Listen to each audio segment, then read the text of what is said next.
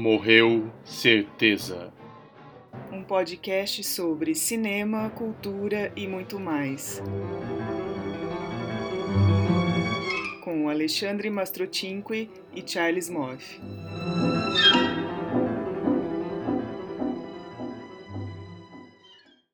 Fala galera, tudo bem? Bem-vindos aí ao episódio 2 do Morreu Certeza, né? Hoje vamos falar de um filme clássico de ficção científica, o Planet of the Apes, né, no Brasil, Planeta dos Macacos, que já começa aí com, com um erro de tradução, né? O Charles, nosso biólogo, ape não é macaco, né? Ape é primata, não é não, Charles?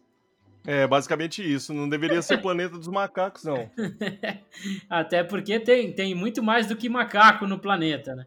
O filme é de 68, né? É um filme do, da direção do, do Franklin Schaffner, Acho que o, de longe o Planeta dos Macacos é o filme mais famoso dele, mas ele também fez o Papillon, que é o. Ele fez o Patton. Ele fez o Patton também, fez o Patton também. O roteiro é do, do Michael Wilson e do Rod Serling. E o livro original, baseado num livro original, né, do Pierre Boulle. Não sei se é assim que fala o nome dele, mas é assim que vai ser. Não, não é assim que vai ser, não. É Pierre Boulle. é, ele considera que é o pior livro dele, né? Ele até ficou surpreso quando foram atrás dele para comprar os direitos e, e, e, transformar em filme. E o elenco é um elenco relativamente parrudo, mas o único rosto que você vê no filme é o do Charlton Heston, né? O resto tá lá todo fantasiado de macaco. Charlton Heston, Rod McDowell, que é um ator é, relevante, à época era, era famoso, mas ele não aparece, ele é o, o Cornelius, né? Então tá totalmente camuflado.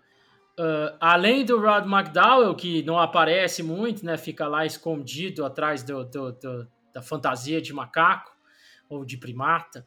Tem, o, tem a Kim Hunter, que faz a, a namorada do, do Cornelius. Zira. Cara, a Kim Hunter ganhou o Oscar pelo Bonde Chamado Desejo com o Marlon Brando. E assim, uma, uma, atriz que ganhou o Oscar fazer um papel de um macaco que nem aparece foi corajosa também, né? Foi, foi. Mas ela ganhou o Oscar antes ou depois? Não, antes, antes. 50 e qualquer coisa, é. E a Linda Harrison, que é a, a nova namorada do, do Charlton Heston, né? O, o par romântico no, no filme. É, como sempre, vale o aviso, né? De que muitos spoilers. E para o Planeta dos Macacos é um, é um aviso importante porque o, o final do filme é surpreendente, né? Um dos finais é, mais comentados, talvez, aí da história do cinema. Então, fiquem avisados de que daqui para frente a gente vai contar a história do filme. Inclusive, o Charles pode contar um pouquinho essa história aí para a gente enquanto a gente começa a comentar sobre o filme.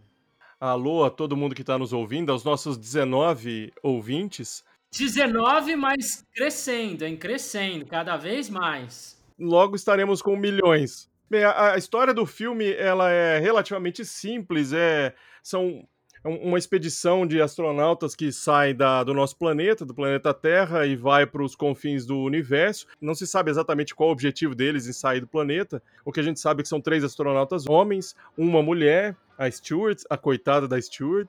Viagem está programada e aí eles acontece algum problema na nave e eles caem num planeta desconhecido. Eles caem no meio da água, três sobrevivem, os três homens sobrevivem, a Stuart não sobrevive, e aí eles começam a tentar explorar. Eles saem da nave, começam a explorar o planeta. Depois de um tempo andando pelo deserto, encontram humanos ou humanoides, e logo tem a surpresa de encontrar também os macacos. Ah, eles encontram gorilas, depois entram em contato com chimpanzés e com orangotangos, todos eles falantes e inteligentes. Ah, desses três, o único que sobrevive, que é o herói do filme, é o George Taylor, que é vivido pelo Charlton Heston. Charlton Heston é o famoso Ben-Hur e também o Moisés. E tão logo eles entram em contato com essa civilização de macacos, ah, o Taylor, os outros dois são mortos. O Taylor, ah, um não é morto, né? Um é lobotomizado, um é morto e o Taylor é preso. O Taylor entra em contato com dois super cientistas, a Zira e o Cornelius, próximo do final do filme, encontram uma área é, de escavação arqueológica que o Cornelius, o Cornelius, ele tinha encontrado alguns artefatos, artefatos que pareciam arte é, artefatos humanos, humanoides, e no final das contas a gente tem a, na última sequência do filme, a que é a mais famosa, o George Taylor é, andando a cavalo com a Nova, a, a, namorada dele, que eles colocam como namorada dele, que é um humanoide que não sabia falar. Ele encontra ah, os resquícios, os escombros da Estátua da Liberdade e aí percebe que, na verdade, ele esteve o tempo todo no planeta Terra, mas no futuro. É interessante que ah, o filme, eles viajam na, na nave, saem da Terra, e aí a gente vai falar um pouquinho sobre teoria da relatividade aqui ainda nesse episódio, e eles voltam muito tempo depois, muito tempo no futuro, depois que a nossa civilização já, já tinha ido para as picas e só tinha sobrado, então, ah, os humanoides é, sem capacidade de fala e os macacos super inteligentes. É, é, é, importante falar que quando o Taylor é capturado pelos, pelos primatas, ele, ele toma um tiro no pescoço mas ele sobrevive, só que danifica as cordas vocais e ele fica boa parte do filme sem conseguir falar, né? Por isso que ele é encarcerado junto com os outros humanos, porque né, os humanos ali naquela, naquela realidade eles são, são animais não pensantes, ou pelo menos que têm um raciocínio lógico. E a cientista, né, a Zira, ela é uma, uma, ela é uma psicóloga de humanos, né? Ela está tentando estudar o comportamento dos humanos e ela fala que os humanos eles têm a capacidade de fala, que todo a parte física está lá disponível, mas que por algum motivo, algum componente cerebral, alguma, alguma coisa impede que os humanos falem. Quando ela se depara aí com o Charlton Heston que consegue falar, ela, ela dá um pouco mais de atenção e começa a tentativa dele de provar que ele é de fato um, um ser inteligente, né? Os macacos dominantes, os macacos. É, a gente vai falar um pouquinho mais sobre o, o, Zaios, né? Zaios, que é o líder religioso e cientista, né? Ele é o líder tanto da fé quanto da, da ciência. Ele, ele se opõe, né? Ele fala que é impossível, que é apenas um humano é, imitando um macaco, né? Então, uh, o humano vê, o humano faz o que o humano vê, né? Que é uma frase, uma brincadeirinha com a frase é, "Monkey does what monkey sees". A história é muito boa, mas tem alguns problemas que acho que a gente poderia começar falando um pouquinho desses problemas, né? Acho que o Charles, como como um cientista, poderia falar aí é, dessa, dessa imagem dos cientistas.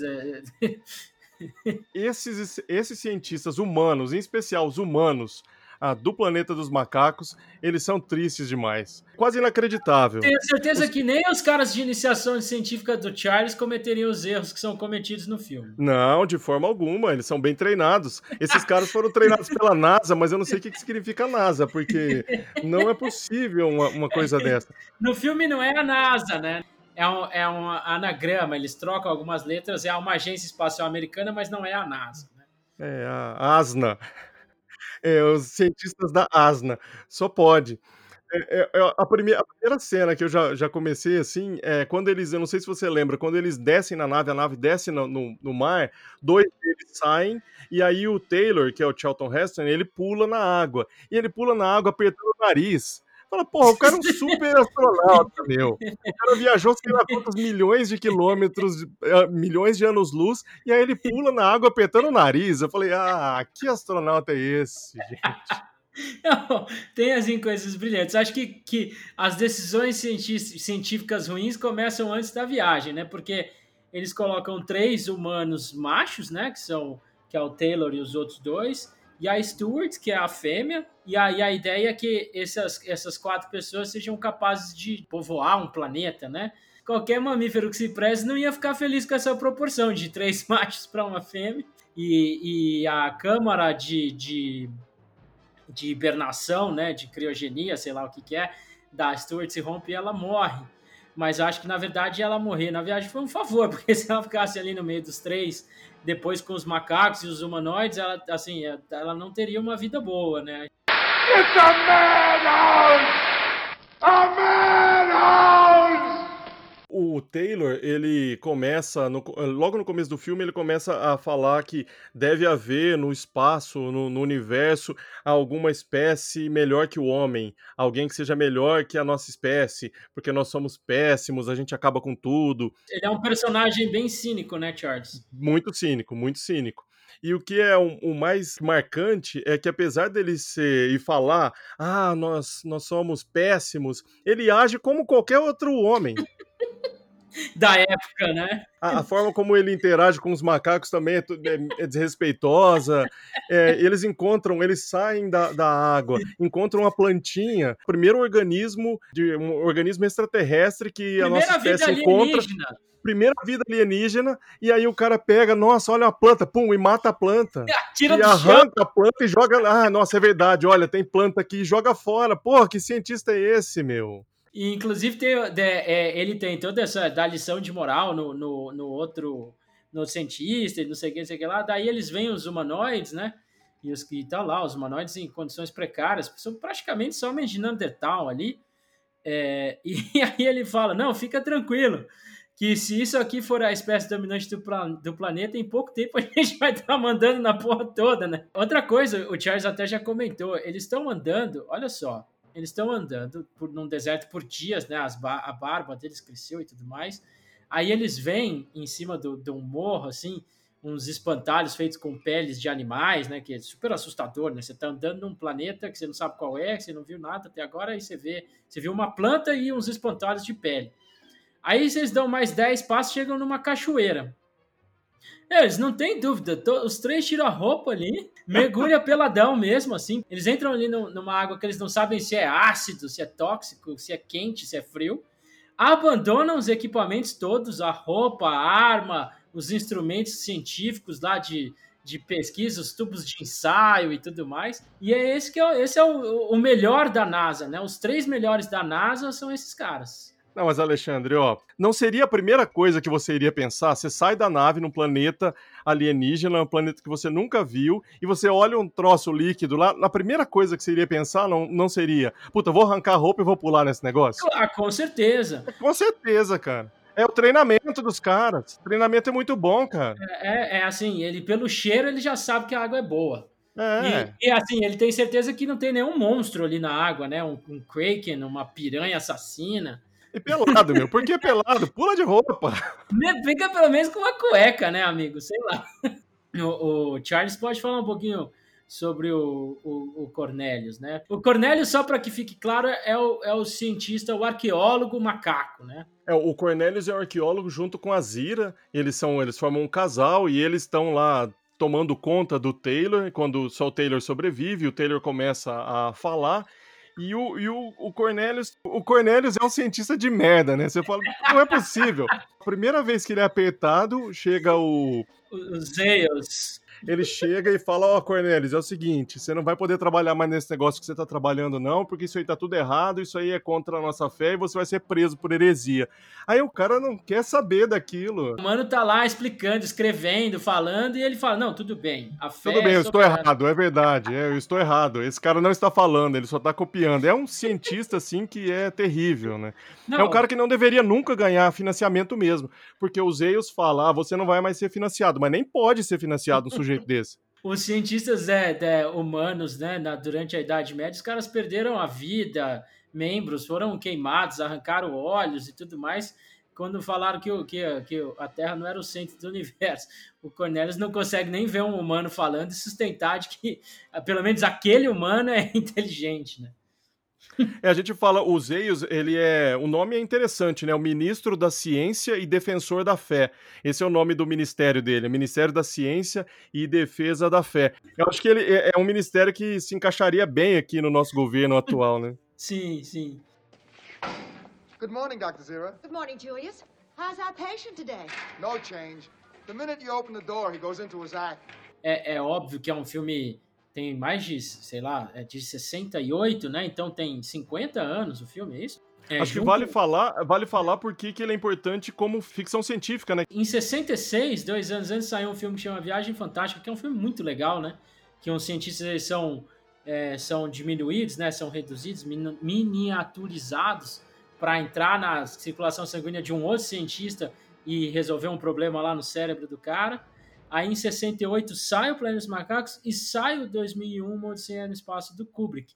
E é nesse momento que Hollywood se dá conta de que a ficção científica tem valor comercial, né? São muito bem recebidos por público e crítica. E é, meu, é o nascimento da ficção científica como uma coisa um pouco mais séria, né? E é a primeira vez que você traz para o mainstream, né, para a cultura pop, vai por assim dizer, a teoria da relatividade do Einstein, né? Quanto mais próximo da velocidade da luz, hum, a sua percepção e o tempo para você se passa de uma forma diferente do, do que de um observador que tiver estacionário. Né? O que surgiu de filme que brinca com isso, com viagem no tempo, com viagens interplanetárias. Não, perfeito, Alexandre, concordo 100%. A, a, o cinema de ficção científica em especial no, no, nos anos 60, nos anos 50, nos Estados Unidos, ele ainda estava muito imbuído daquela ideia de invasão alienígena, que também eles uhum. faziam um paralelo com a invasão comunista, mas eram geralmente produções nível C, D, E. Filme de monstro, né? Exato, filme de monstro, filme com baixíssimo orçamento, com atores e roteiros assim sempre muito é, muito pouco profundos ou sem muita pretensão, mas eu acho que a partir do final dos anos 60, com esses três filmes, aqui a ficção científica passa mesmo a ser vista como uma forma de contar histórias. Eu acho isso interessante. A gente depois vê o Kubrick volta e faz Laranja Mecânica, um pouco depois do 2001. Nos anos 70 tem uma produção muito interessante de ficção científica e os anos 70 terminam com Alien que talvez seja dos grandes filmes de ficção científica que até é, bebe um pouco de referências também do Planeta dos Macacos, né? Então, nesse sentido, é um filme importante. Ele não é só um filme importante, é um filme divertido também, né? Claro, Ele tem um monte de problema, mas é um filme divertido. Porra, é um dos filmes prediletos do meu pai, cara. Tenho o maior carinho pelo Planeta dos Macacos, assim. Enquanto filme, enquanto obra é, da sétima arte, meu, muito legal. É um puta filme divertido. E a história, né? Quando ele tem essa revelação de que ele vê lá a Estátua da Liberdade destruída, puta, é um final, assim, aquela coisa, meu, eles estavam na Terra esse tempo todo, né? Impressionante. Então, a história é muito poderosa, né? É, durante muito tempo teve-se, e ainda tem, né, essa visão distorcida da, da teoria de Darwin de que o homem evoluiu do macaco, e não é isso, né? Na verdade, o homem e o macaco tiveram lá um, um parente comum há milhões de anos, talvez. E ele, e ele subverte isso, né? No fim, o homem vira, o, vira a espécie inferior, né? E o macaco a espécie dominante. Uh, só, que de, só que aí você descobre no fim que nós mesmos causamos isso, né? A gente destruiu a Terra e abriu espaço para que o macaco dominasse o, o, o, território. Além disso, acho que o Charles pode falar bastante disso, é essa discussão ciência-religião, que é, que é uma temática super importante do filme, né? O, o Cornelius, ele talvez seja o Cornelius mais Azira, seriam os dois juntos, lá seriam Charles Darwin mais Galileu. Tá certo que o, o Darwin nunca foi tão cagão quanto o Cornelius, e mesmo o Galileu que se retratou frente à Santa Inquisição, ele também não foi como o Cornelius fez no filme, mas o Galileu, ele, ele na verdade, ele se retratou quando eles, eles mostram para ele o, quais seriam os instrumentos de tortura e ele fala, ah, não vale a pena. Eu não quero. O, o Cornelius não chegou a isso, né? O Cornelius só foi ameaçado de perder a, a, a bolsa. O foco da discussão, quando a gente fala em teoria da evolução, desde o Darwin, até antes do Darwin, mas a partir do Darwin em especial, essa ideia, como o Alexandre colocou, que a nossa espécie, Homo sapiens, ela compartilha um ancestral comum com macacos e com outros organismos, com outras várias espécies ah, no nosso planeta, na verdade com todas as espécies do nosso planeta, ela coloca a nossa espécie como não sendo a mais especial, não sendo a principal da, da biota. E isso é algo que acaba ferindo os brios de muita gente, em especial de quem é muito religioso. Né? Na figura dos Eios, é a pessoa que ela enxerga a importância da ciência, porque os Eios sabe da importância da ciência, tanto é que ele patrocina uma série de experimentos lá que são feitos nos humanos, né? Para lobotomizar os humanos, uhum. para entender um pouco a fisiologia do cérebro. Ele patrocina, então ele sabe da importância da ciência. Mas ao mesmo tempo, a religião que tem a figura, é o legislador, eu não sei se eu lembro se é esse o nome, que é o grande legislador, lá o que escreveu a Bíblia dos macacos. Isso, é. Então ele tem que, ainda que a ciência seja importante, a gente tem que manter o controle das pessoas através da fé. Passando um paninho para os Eios, ele tem uma preocupação legítima, que me parece, legítima, porque ele viu o que aconteceu com os humanos, né? Ele sabe, na verdade, os Eios, ele sabe de tudo, né? Ele está escondendo a história toda. É, e ele tem medo de que se os macacos abraçarem a ciência dessa forma sem freios, é, o, o, destino dos macacos poderia ser o mesmo, né? E, e você cai num dilema de que se é melhor você viver numa simplicidade da fé, mas numa sociedade mais harmoniosa, ou você caminhar lá para uma sociedade belicista e com a autodestruição que os humanos é, culminaram, né? Cornelius, come here. Reach into my pocket. Read to him the 29th scroll. O que é bem, bem legal, Alexandre, é que o Planeta dos Macacos ele é uma continuação do Dr. Strangelove, né? Exatamente onde o Dr. Strangelove, Strangelove acaba.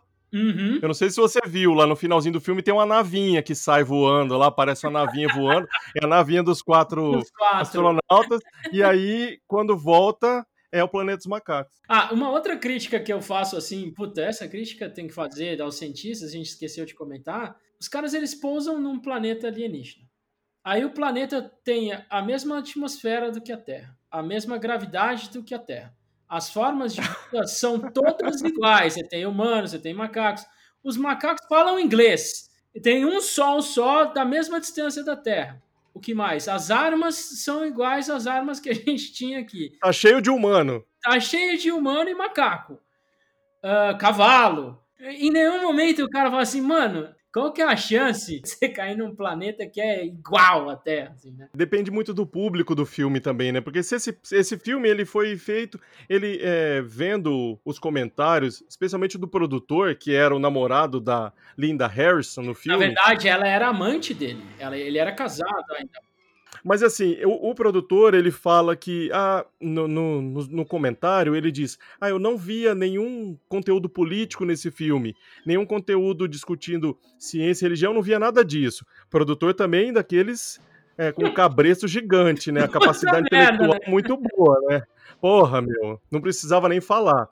E aí ele fala, eu achava que era um filme para criança. O que a gente tem que entender é meio quase como a história de, é, história de super-heróis dessa época, né? Da Sim. Era de Prata, que é o Suspension Disbelief. É o Hum. cara que olha o, o super-homem, olha o Clark Kent com óculos e fala assim, não, essas pessoas, esses dois não são as mesmas pessoas, não, são Sim. completamente diferentes.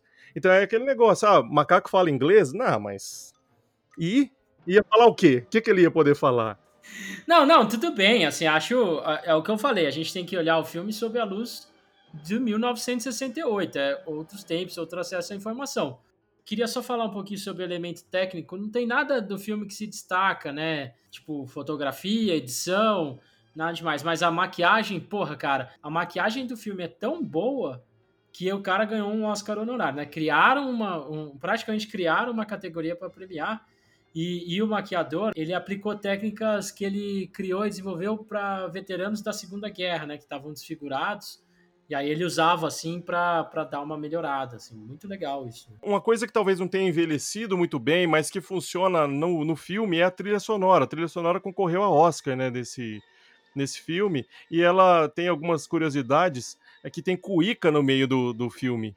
É, ele usa um- muitos instrumentos diferentes para dar um, um tom tribal a sempre que os macacos aparecem e funciona. Pode hoje a gente olha, ouve aquilo lá e fala: "Ah, é um filme dos anos 60", mas funciona bem na, na obra é, dentro desse dessa necessidade de estranheza, de mostrar uma coisa esquisita, atonal, sem sem muita melodia. Ó, uma coisa que eu gosto muito do filme é, como você colocou lá no, no início, ele tem algumas algumas frases muito marcantes, né? Aquela do, do Charlton Heston falando que é um hospício, it's a madhouse, ela é muito boa. Mas a frase que eu mais gosto desse filme é uma frase que não é o Charlton Heston que fala, não é o George Taylor. Ah, quem fala é o companheiro dele antes deles morrerem, ah, que eles estão vendo os humanos é, pegando umas plantas, lá comendo milho, uma coisa assim. E aí ele fala: God bless the vegetarians. né? Abençoados os vegetarianos. Essa frase é a frase do, do filme, assim. Acho que essa, só por essa frase o filme teria que ter ganhado o Oscar de melhor roteiro. God damn you! Damn you out of hell! A, a primeira coisa que eles pensaram em colocar não era a Estátua da Liberdade, era a Torre de. a Torre Eiffel. Ah, é? Porque o, é, porque o cara era francês, né? O Pierre Boulle, então falaram, vamos pôr a Torre, Torre Eiffel, mas a Estátua da Liberdade funciona muito melhor. Porque aí não ia fazer muito sentido, né? Os caras falando inglês e aí colocam a Torre Eiffel lá. O Taylor, a hora que ele tá sem, sem voz, ele poderia de várias formas ter sido mais sutil, ter feito mímica, ter se comunicado por gestos. Meu, tem uma hora que a cientista, a, a Zira, né? Tá, tá escrevendo num bloquinho de notas. Ele podia, né? Você, pô, finge que você tá escrevendo com a mão, aponta pro bloquinho, pra caneta. Ele simplesmente pega ela pelo pescoço, quase mata a mulher para tentar roubar o bloquinho dela e toma uma cacetada. Selvagem, né? É, então toma uma cacetada do, do, do guarda que tá lá. Então o, o Taylor é o pior mímico da história, o pior.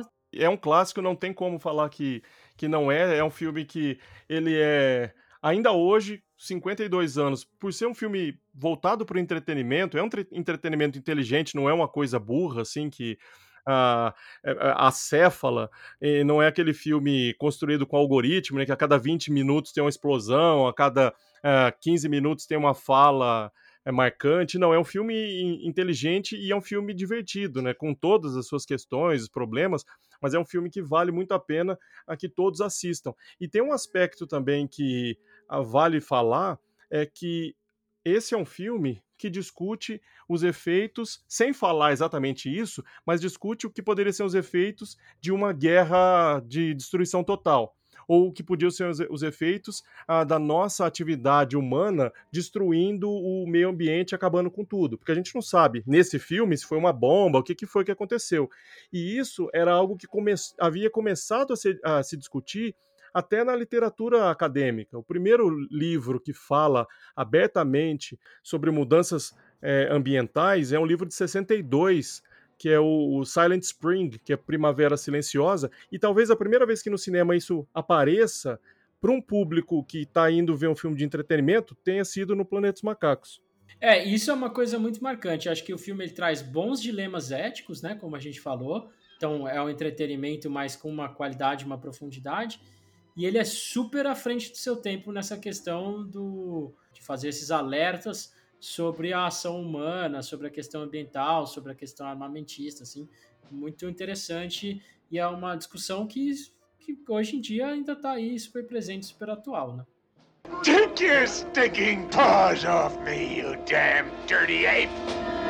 Nós temos as nossas categorias ah, já clássicas desse podcast ouvido por 19 pessoas. A primeira delas é quem morreu certeza? O que morreu certeza nesse filme? Não, não, quem morreu certeza foi a Estátua da Liberdade, né? Tipo, ficou mal ali, caidaço, enterrada ali na, na, na praia, essa aí foi pro saco. Infelizmente, a Old Lady, a- é, o presente que a França deu para os Estados Unidos ali, quando conquistaram sua independência, se foi. É, toda a civilização humana também desaparece, né? É, então morreu certeza com é representada pela Estátua da Liberdade, isso aí fica muito claro ao final do filme.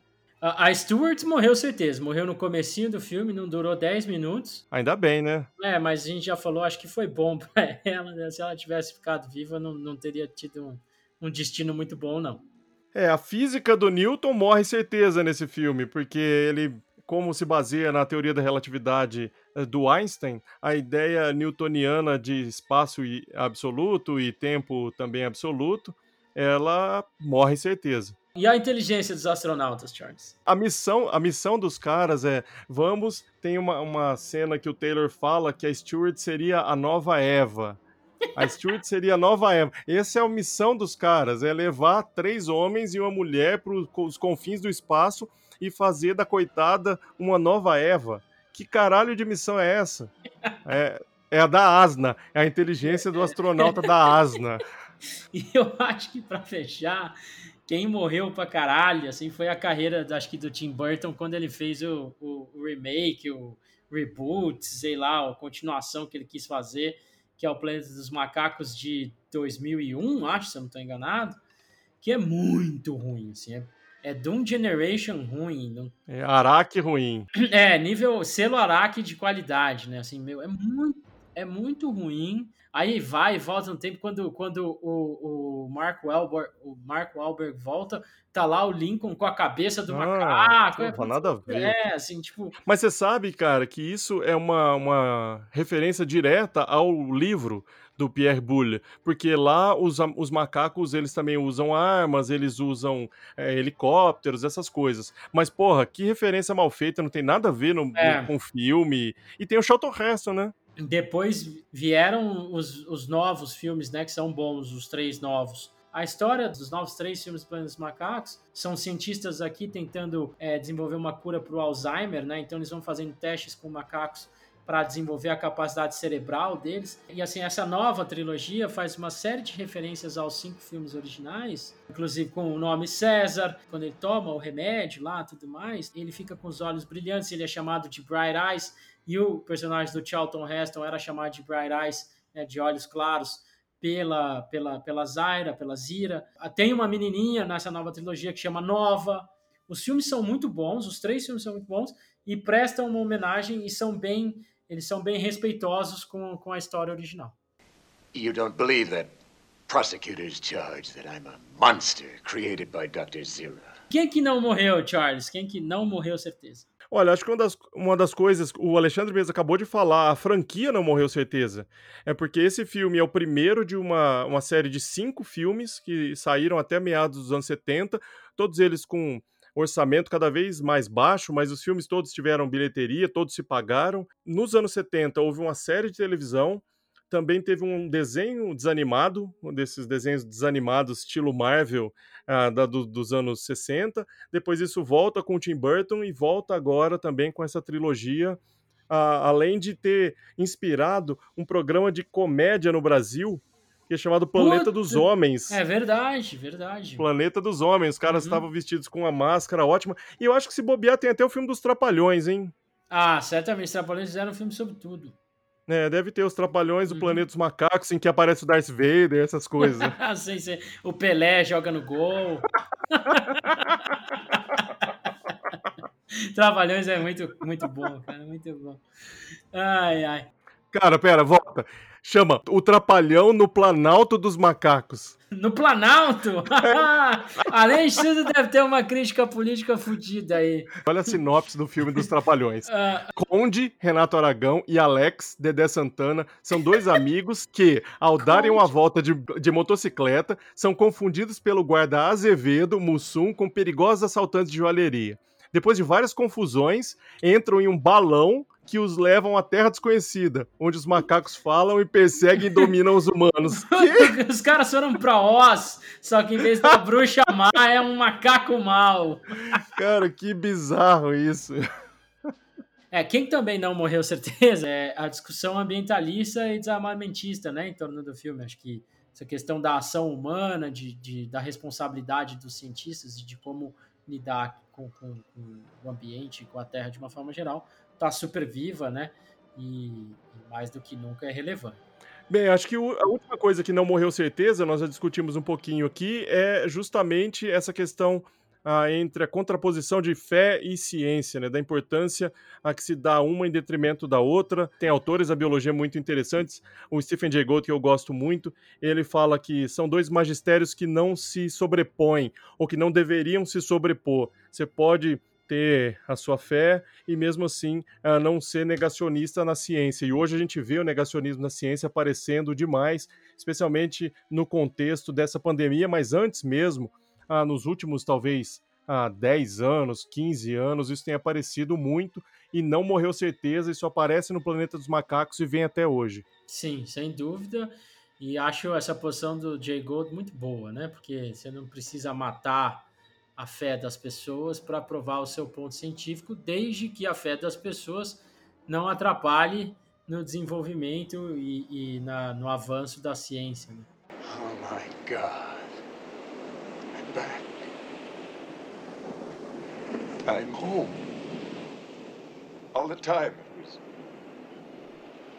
Bem, Alexandre, uma das coisas que a gente sempre indica aqui para os nossos 19 ouvintes uh, é o nosso top 5. Então fala aí qual é o seu top 5 dos filmes que dialogam com essa temática do Planeta dos Macacos. É, eu não sei se é bem um top 5, assim, no sentido de que eu não acho que são filmes espetaculares, não todos eles, mas são filmes que me remetem assim, a essa temática de, de um mundo pós-apocalíptico ou de viagem interplanetária e tudo mais. É, o primeiro é o Interstellar, o Interstellar, né, do Nolan, que eu sei que o, o, Charles não gosta tanto, mas eu gosto bastante desse filme.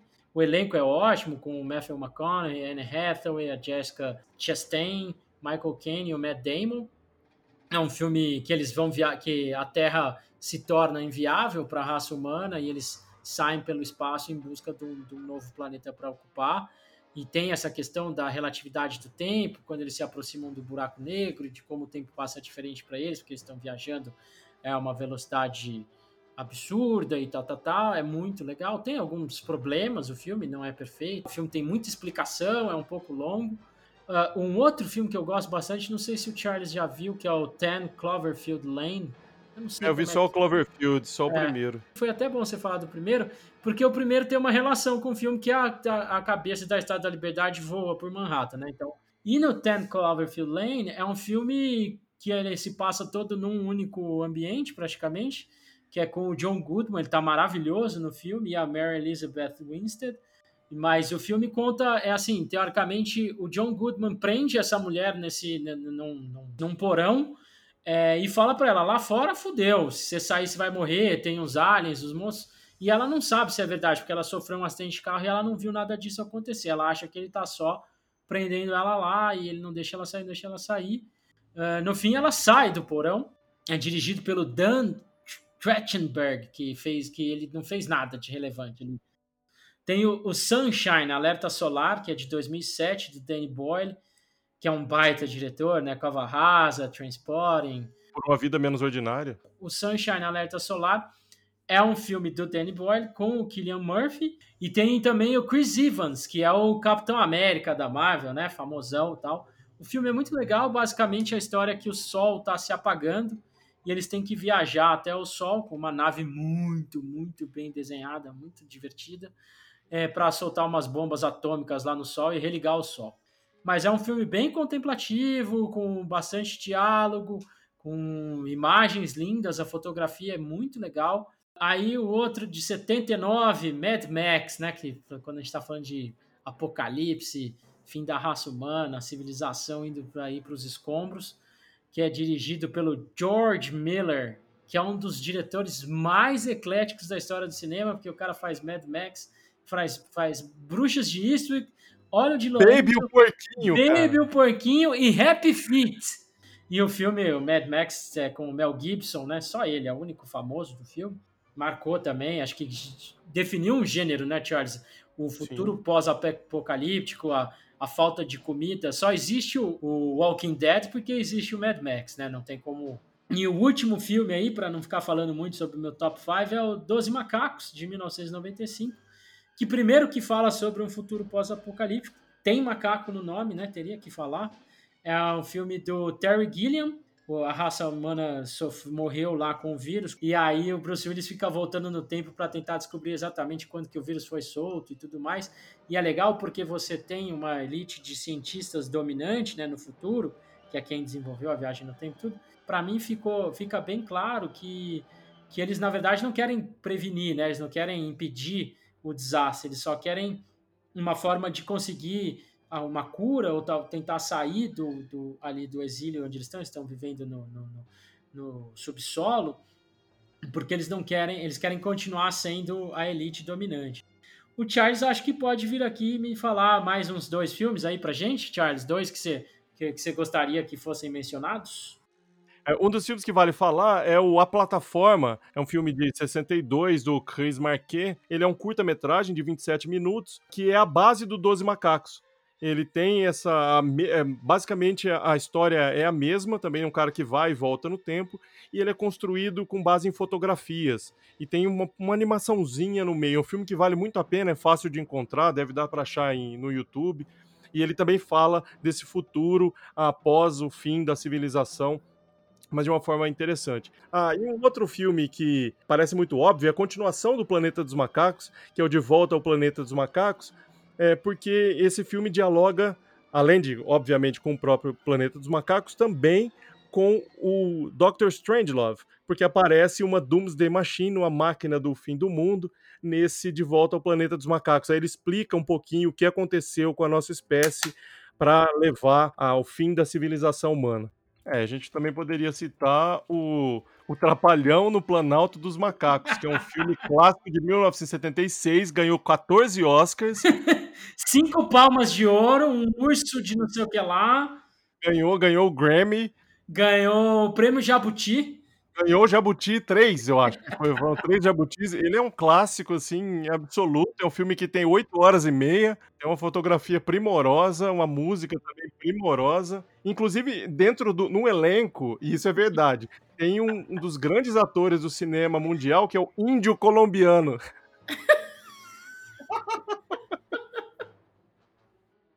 Além de filmes, a gente também costuma indicar livros. Fala alguma coisa aí para nossa audiência, Alexandre, de livros que, que de alguma forma tem o espírito do Planeta dos Macacos. É, um, um eu gosto bastante, chama The Leftovers, virou série da HBO. É um livro de 2011 do Tom Perrotta, basicamente conta a história da humanidade quando é, 10% das pessoas elas desaparecem da, do, do nada, assim, simplesmente 10% das, das pessoas desaparecem, e aí conta a história dos que ficaram, né, os leftovers. Vale muito a pena o livro, é muito bom. E a primeira temporada é totalmente baseada no livro, e depois tem duas outras temporadas da série que foram inscritas para a TV direto. Vale muito a pena ver a série, vale muito a pena ver o livro.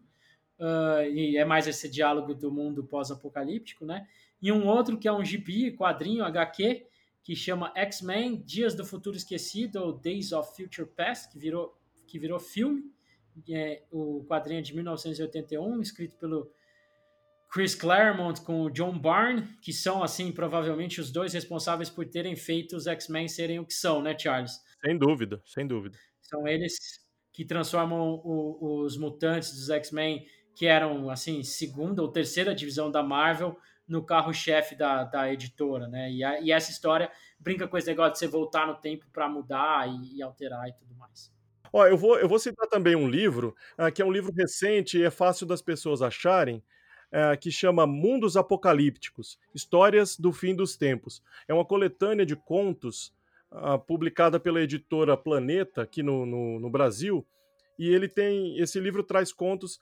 A, a, a contracapa do livro fala Mundos Apocalípticos, histórias do, histórias do fim dos tempos. Explora o científico, o psicológico e o filosófico do que é permanecer humano diante do Armagedon.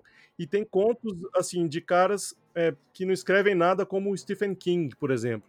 Tem um conto da Octavia Butler que chama Sons da Fala, aqui ele se passa num, num futuro pós-apocalíptico também, em que as pessoas não falam mais.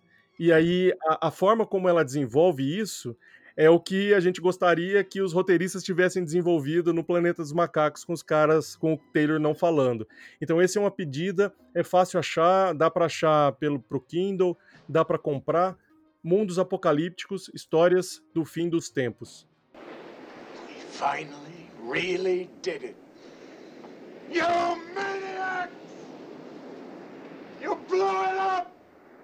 Oh, damn you! Pois é, então falamos bastante aqui do Planeta dos Macacos, né? Acho que falamos bem, falamos mal, apontamos qualidades, defeitos. Acho que encerramos aí, hein, Charles? Acho que foi, foi, foi, foi bom. Acho que terminamos aí, cumprimos o papel.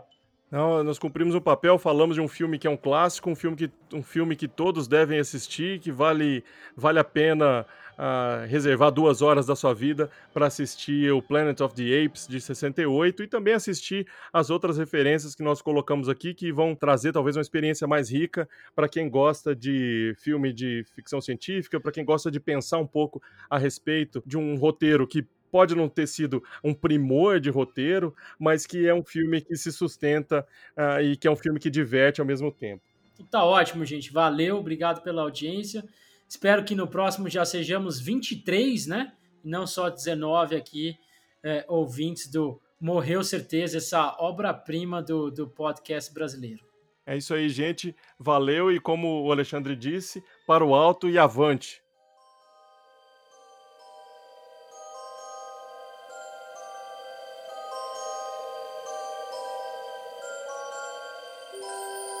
Esse é o fim da linha, mas a história não acabou. Até o próximo episódio.